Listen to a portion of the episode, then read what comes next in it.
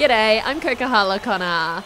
Novak Djokovic's 10th Australian Open title just got a whole lot more impressive, with tournament organiser Craig Tiley revealing Djokovic won his record equaling 22nd Grand Slam with a three centre tear in his hamstring. Meanwhile, Tom Brady has announced his retirement from the NFL again. In a video posted to social media, the 45 year old says he's quitting permanently this time. I won't be long winded.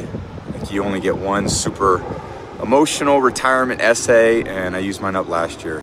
The QB won six Super Bowls with the New England Patriots before leading the Tampa Bay Buccaneers in another in 2021. A place in the Big Bash final awaits the winner of tonight's challenger between the Sydney Sixers and Brisbane Heat. Sixers all-rounder Sean Abbott believes the side can cover the loss of Steve Smith, who has left the competition for Australia's upcoming Test tour of India although we lose a world class batter, um, we've got such a well rounded batting lineup that I think can get the job done on, on any surface.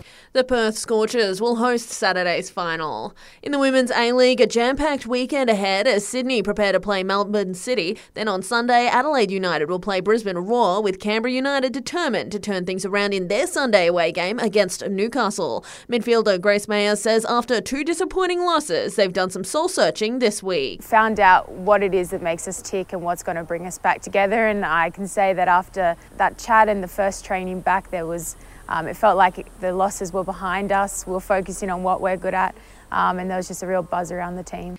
And we're just a week out from the first NRL preseason trials, and Eels playmaker Dylan Brown admits the grand final loss to the Panthers still hurts. The 22 year old deciding to do a bit of travelling after the World Cup, hitting the ski slopes for the first time before losing 9 kilos in Bali. Saw a lot of friends over there, and I only managed to see them for one night because I was bedridden for the other three, so I made sure I ate um, a lot when I got back on Channel 9 there. And that's the latest from the Sport Report team. Join us again tomorrow morning for more sports news headlines.